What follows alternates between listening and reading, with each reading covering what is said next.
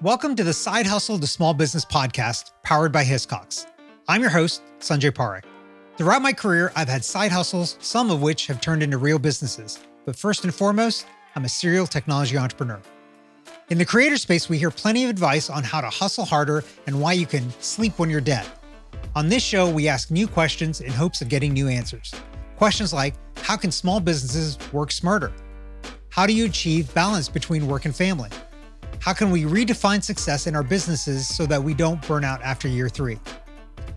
Every week, I sit down with business founders at various stages of their side hustle to small business journey.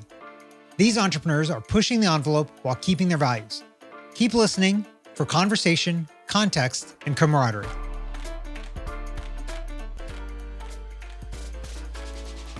Chris Casseday always loved collecting shoes, but not just shoes in general, but really, really nice sneakers. 20 years ago, he began selling collectible sneakers on eBay. As his experience and sales volume grew, he founded his company, 513 Kicks. Since 2017, Chris has managed 513 Kicks in addition to working a full time job as a director of operations. For Chris, this is a true side hustle. Here today to share more about his business and teach us more about the shoe collecting world is Chris Casseday. Chris, welcome to the show. Hey, happy to be here. Anytime I can talk about shoes, I'm in a good spot.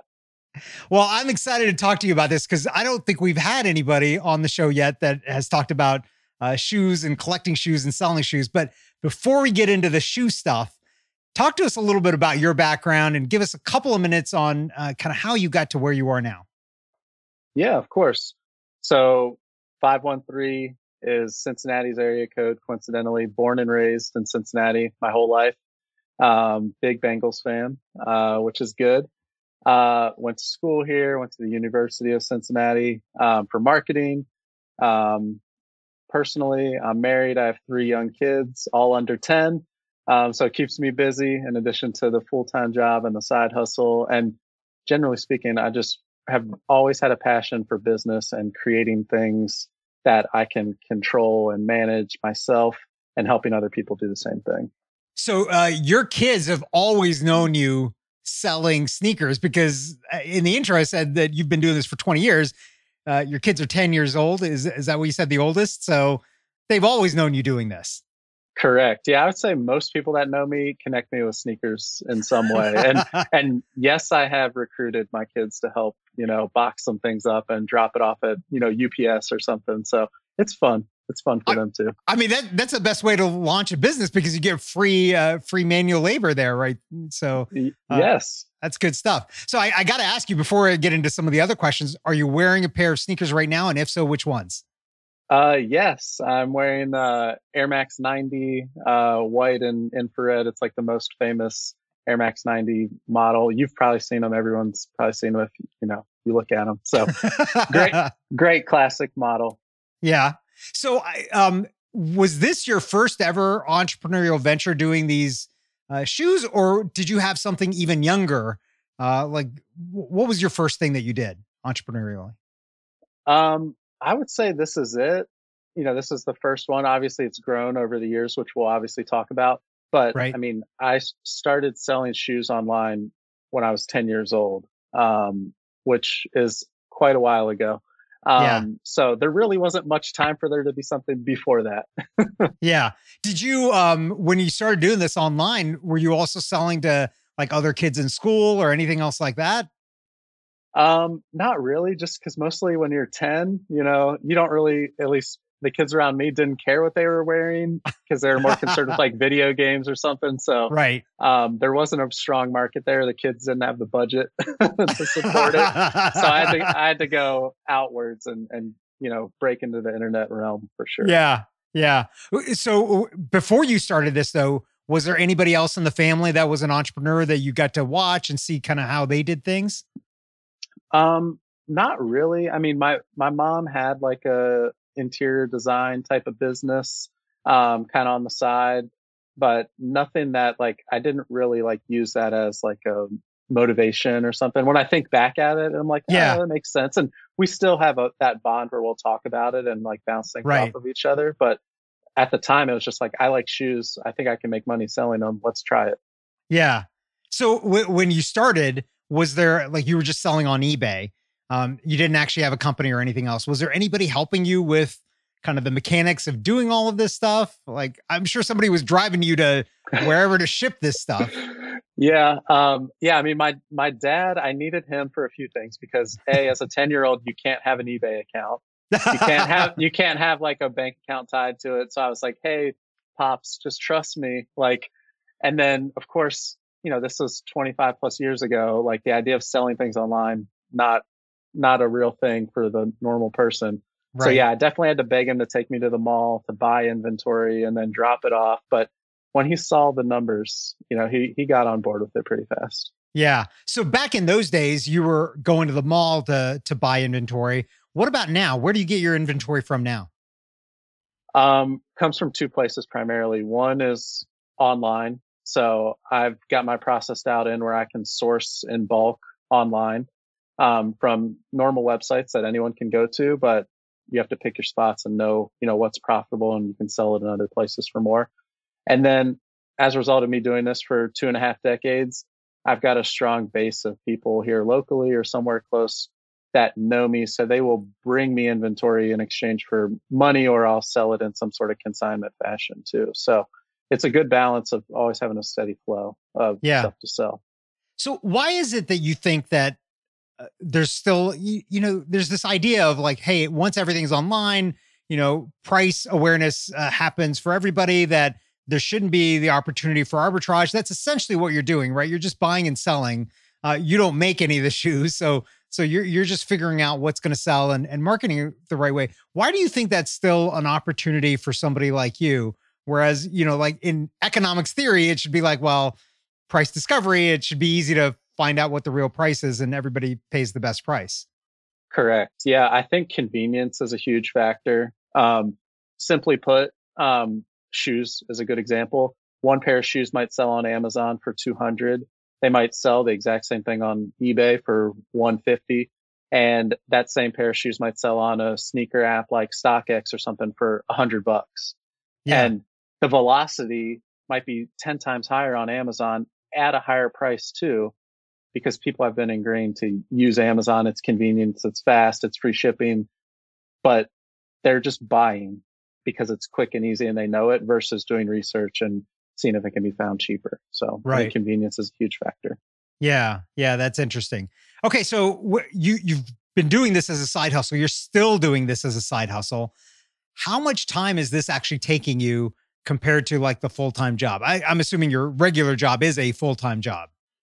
Yeah, yeah, regular job, full time job, definitely working, you know, 40 plus hours a week, probably more, um, which is fine. And then the side hustle, um, I would say on average, probably about five hours a week. Some weeks, you know, just got done with the Christmas rush. I was definitely working more, yeah. um, getting pairs, you know, shipped out because I do a lot of the fulfillment myself um, right now. So there's that. But, you know, there's some weeks where it's less. So on average, about five hours a week. Yeah, and and the place that you work, they're uh, supportive of you having a side hustle and know that you have a side hustle. Yeah, I mean, one of our values is flexibility. So like, we don't have like a nine to five sit at your desk. Like we work remotely. We get our things done. We have KPIs. You know, I'm I'm running a multi-million dollar marketing agency as my full-time gig with good success. We have happy clients, great team but then also running this side hustle that I've been running for 20 plus years at the same yeah. Time. Has has the experience of uh, of the full time job and being in marketing helped with 513 kicks? I definitely think there's ways that it helps, but also ways that things that I've learned for 513 kicks has helped what I do, you know, for really? our clients. Yeah. Interesting. Because a lot of the clients that we work with are entrepreneurs and building their own law firm and hanging their own shingle. They're not working at like a law firm with 500 people. They're like them and a secretary, you know? So like right. the idea of building something yourself, which is something that's core to me, yeah. like plays really naturally there. So there's definitely a, a crossover there. Yeah. Yeah. That's interesting.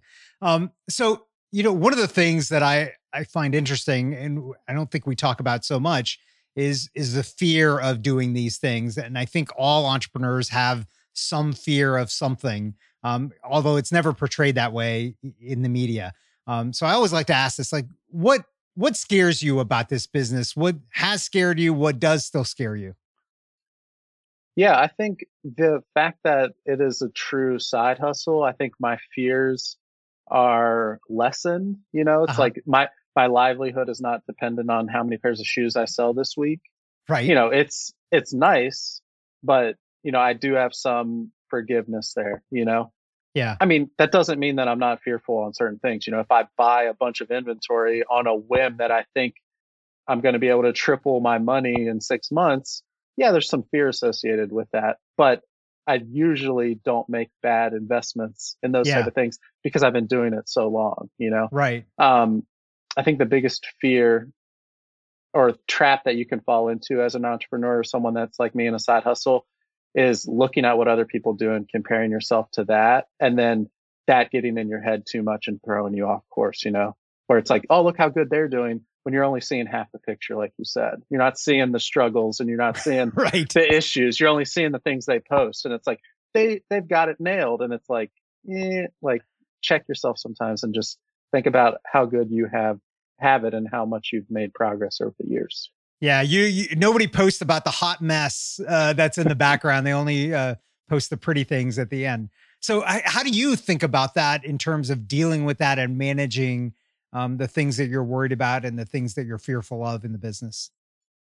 Yeah, I'm a, I'm a big planner and like goals and you know what's my revenue goal? How am I going to get there? You know, um, what do I need to change? What what things do I need to work on now? For example, like I never sold on Amazon historically. In last in the last year, I was like, I want to try it. Right? There's so much velocity and volume there. How, how's it going to go? I don't know until I try. So my goal is let's get let's get that process going. It's going well so far, you know. So it's like if you are measured and you have goals and processes in place, I think that helps mitigate a lot of this risk and anxiety around things that you can't control you just yeah. got to really own the things you can control.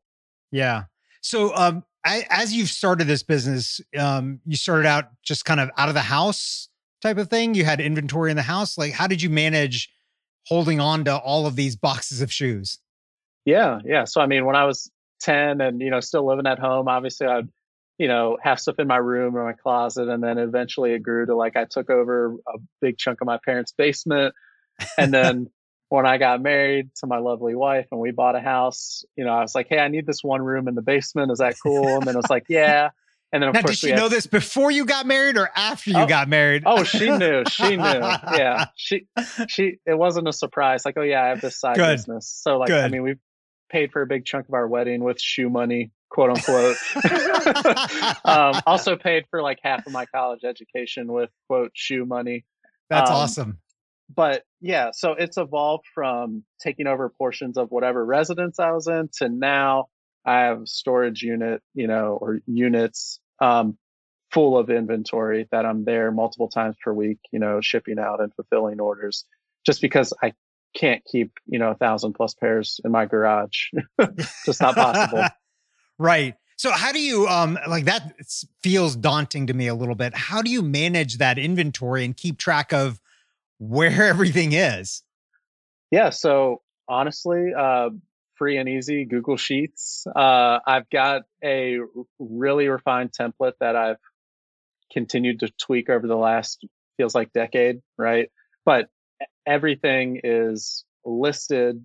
Everything has a style number. Everything has a size, condition. Does it come with a box? Yes or no?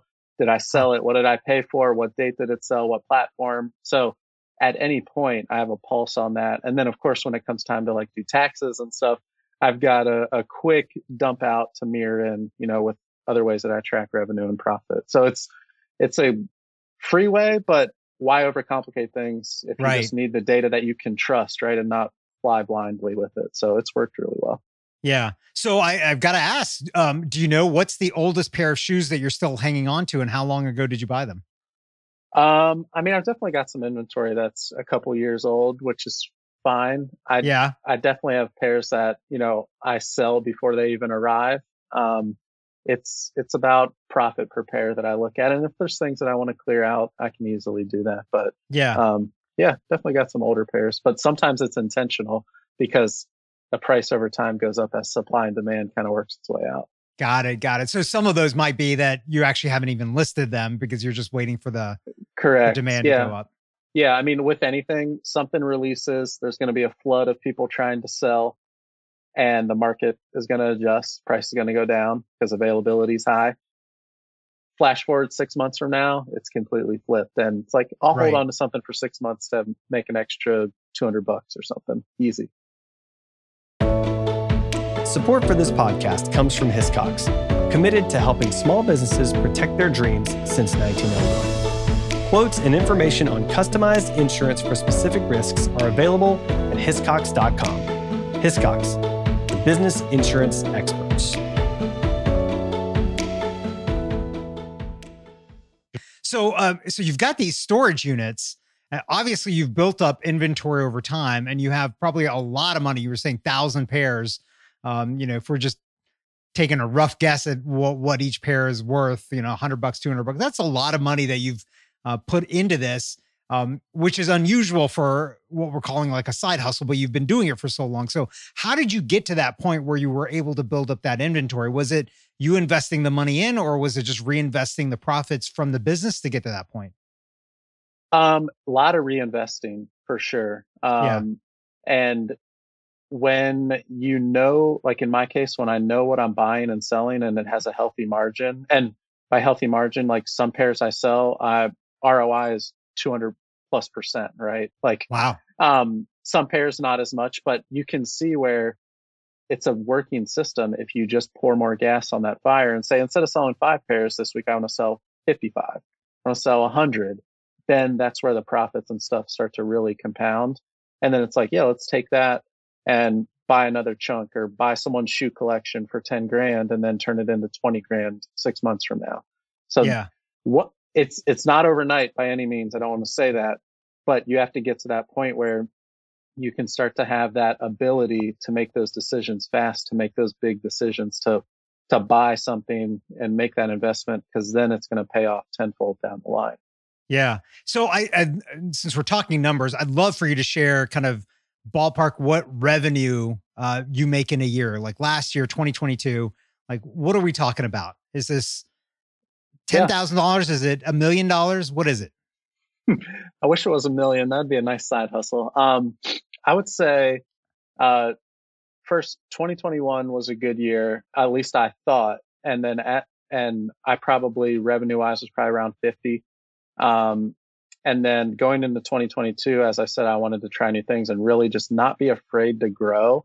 Yeah. Um, which is like was my theme. I was like, let's just stop being afraid, right? Like if I Right. get too big, then I got to worry about these things. I was like, well, those are good things to worry about so I would say in 2022, I haven't tallied everything because I have multiple channels of revenue, but it, I'd be confident to say it's probably between 125 and 150 um, Okay. revenue. So have a good- sol- good solid profit. growth from 2021. Oh yeah, this is my of all the years doing this, it's been my best year Yeah. so far. And and for that, uh, on average, how much time do you spend on the side hustle? Um, probably five hours a week max. Um, it it fluctuates, but on average, if you were to extrapolate it for the year, probably Yeah. five. Yeah. And and and I'm imagining those five hours a week for you, uh, they're fun five hours a week mostly. Yeah. Yeah, for sure. Yeah. It, it doesn't feel like work. And it's been something I've literally been doing. Like I buy shoes for myself and my kids and my wife. So it's like, where does the line stop? You know, it's like, hey, I want to buy those for my son. But if I buy 10 of those other pairs, I can sell them and pay for his and then some, you know? So like, that's just kind of how I approach it. yeah, I love that. So talking about family, how do you balance um, kind of the stress uh, and demands of owning this side hustle as well as family life and all of the things that that requires? Yeah, I think boundaries are key. I think um, knowing when to shut off certain things and be all in on others is huge. So I'm a big uh, calendar person and time chunks and time blocks, which I know is not is nothing new. I didn't pioneer that by any means, but that helps me stay true to my routine and really know like what my week is going to look like. So when I leave work, when I get home, that's all in family time. You know, we got basketball practice or whatever, but it's family time. I'm not, you know, doing shoot things or things for work. Like, and then once the kids are to bed, um, me and my wife are watching Netflix or hanging out, you know.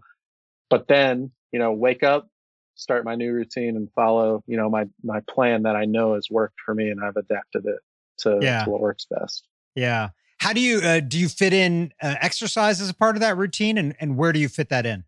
Yeah. Um obviously there's room for improvement there just like anything else, but I will say what I've learned is that if that's the first thing I do when I wake up, it will get done more often than not if if I say let's get it knocked out first before I open my phone and get distracted or start doing these things. It's like let's just get that knocked out, and then it kind of just sets the tone for the day. Yeah, yeah, uh, that great advice uh, before getting distracted. I know that's so easy to do, especially for me, but. Um, let's talk about uh, kind of a little bit of the marketing side of it. Your your website, you say you've got over 2,000 five star reviews. Um, what advice would you give to other owners, uh, business owners about, you know, running an e-commerce site and, and running it successfully to make sure that you get that level of engagement as well as reviews? Like a lot of people are happy, but they're not willing to leave the review either, right? So you've got to complete the path all the way through. So how did you get there? Yeah, I mean, in this niche, I know what the experience is like to buy a pair of shoes online and and what it is to be the customer. So my goal is to always let me do something different to actually be memorable and wow them.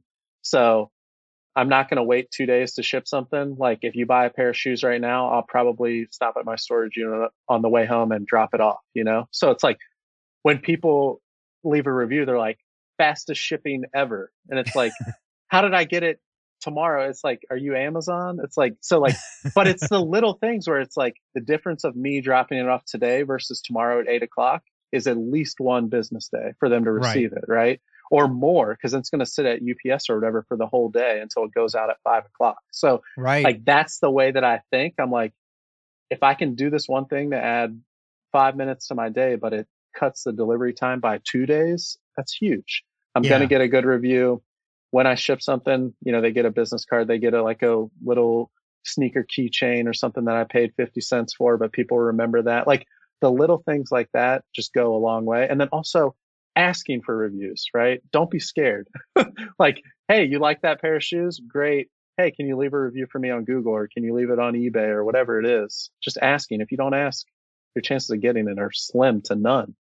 Yeah. Yeah. People people are busy. They're not going to think about you once they got yeah. their things. So uh, I like that. Um, so let's talk about kind of the, the systems. We talked a little bit about what you've got in place with Google Sheets and and using those kinds of things. What other kind of technologies or apps or systems have you used to help you grow uh, this business and manage it in, in the way that you do? Yeah, um, I think I rely heavily on process that I've developed, which is not like a fancy system or software.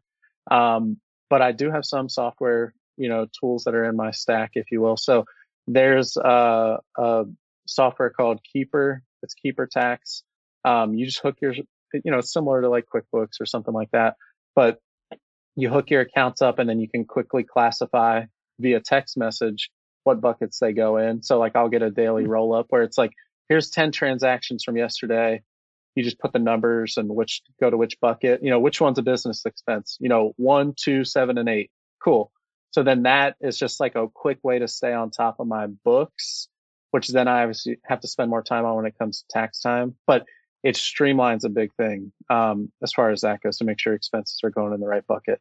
I also have a, a cross posting software that's free. It's called FlyP, which is a strange name, but when you list something on eBay with a few more clicks, I can list it on other marketplaces, which is huge, oh. right? So it's like Poshmark and Mercari and other places where people are spending time. And I've sold probably just through that, probably it added an additional twenty five or thirty thousand dollars last year just by implementing that quick thing. So, do, does it do the reverse? Because one of the challenges I've seen is if you're listing the same product on multiple sites, you've got to go in and close those mm-hmm. sales mm-hmm. out once you sell it on one of them. Does it help you with the reverse? Yeah, so you you can go in there with one click and say sold, and then it's going to delist them everywhere. It's nice. It's, it doesn't have the map back to say, oh, it's sold on eBay. Let me automatically do that. But right. it's a one click thing, which is good enough for me right now. Yeah. Um, and the fact that it's free, I'm like, there's no downside to it. They have other p- paid things, I'm sure, but that piece of it is free to me and it's easy to use. Yeah, I like that. Um, good recommendations. So uh, let's kind of do a little bit of a. Re- you've got a long retrospective to do potentially uh, with 20 plus years of doing this. If you could go back in time and do something differently or do multiple things differently, what would it be and, and why? Um, two big things is like really change. I wish I could have changed my mindset earlier in terms of not being afraid of growth, like I said earlier. So, like, I was so compartmentalized and this is a side hustle. And in my mind, it was like, it'd be cool if I made, you know, $20,000 in revenue. And it was like, for some reason, it was like, that's just the ceiling. And I was like, I can't do more than that. And it, then it's like, why? So like, that was like the big realization over the last couple years. It's like, I know this process. It's just rinse and repeat and just really lean into the growth and not be afraid of it. Um, that's not always true for every business, right? Sometimes it's like you're grasping for the last, you know, straw. Feels like in this case, the more I put in, I feel like the more I can get out. Um, I haven't reached that point of diminishing return yet. So that's great. And the other piece is like putting more intentionality around planning and goals. I wish I would have done that earlier, right? Saying, what I want to do this year, whether it's revenue or chop off a new, you know, test or something. Like I wish I would have started doing that earlier.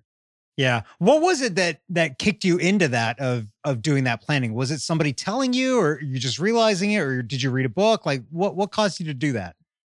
Um I think at my, you know, day job I preach that a lot to our clients, right? Like when we talk about marketing budgets or, you know, what do we want to do next year? Here's what I'm thinking, but I right. never like did that for myself, for my business. And I was like, this is ridiculous. So yeah. started to do that. And, you know, if we have a plan to follow, the chances are we're going to hit our marks a lot easier than if we're just blindly hoping that we do something good.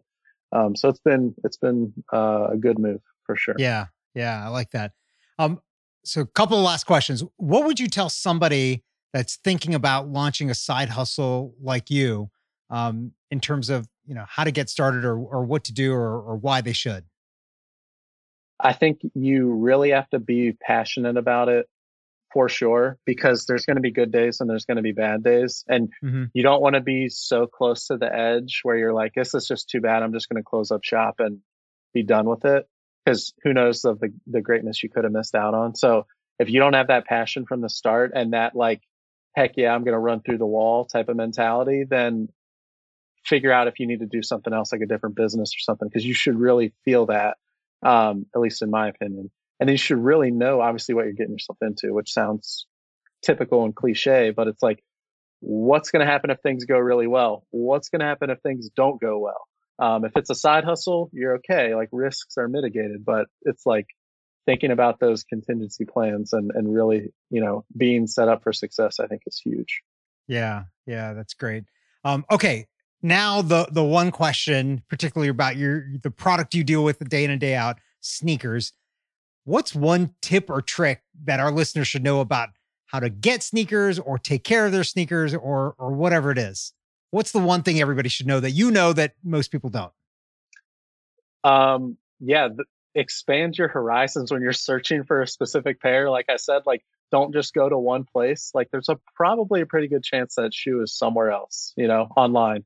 Um, and the easiest way, honestly, is search the style code. So like each shoe has a, a set of numbers or sometimes letters mixed in. Nike is six digits followed by three digits.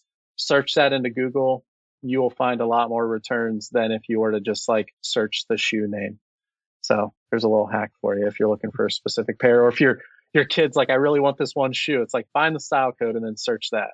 Love that. Yeah. What what about taking care of our shoes? Is there something we should be doing that most people don't do?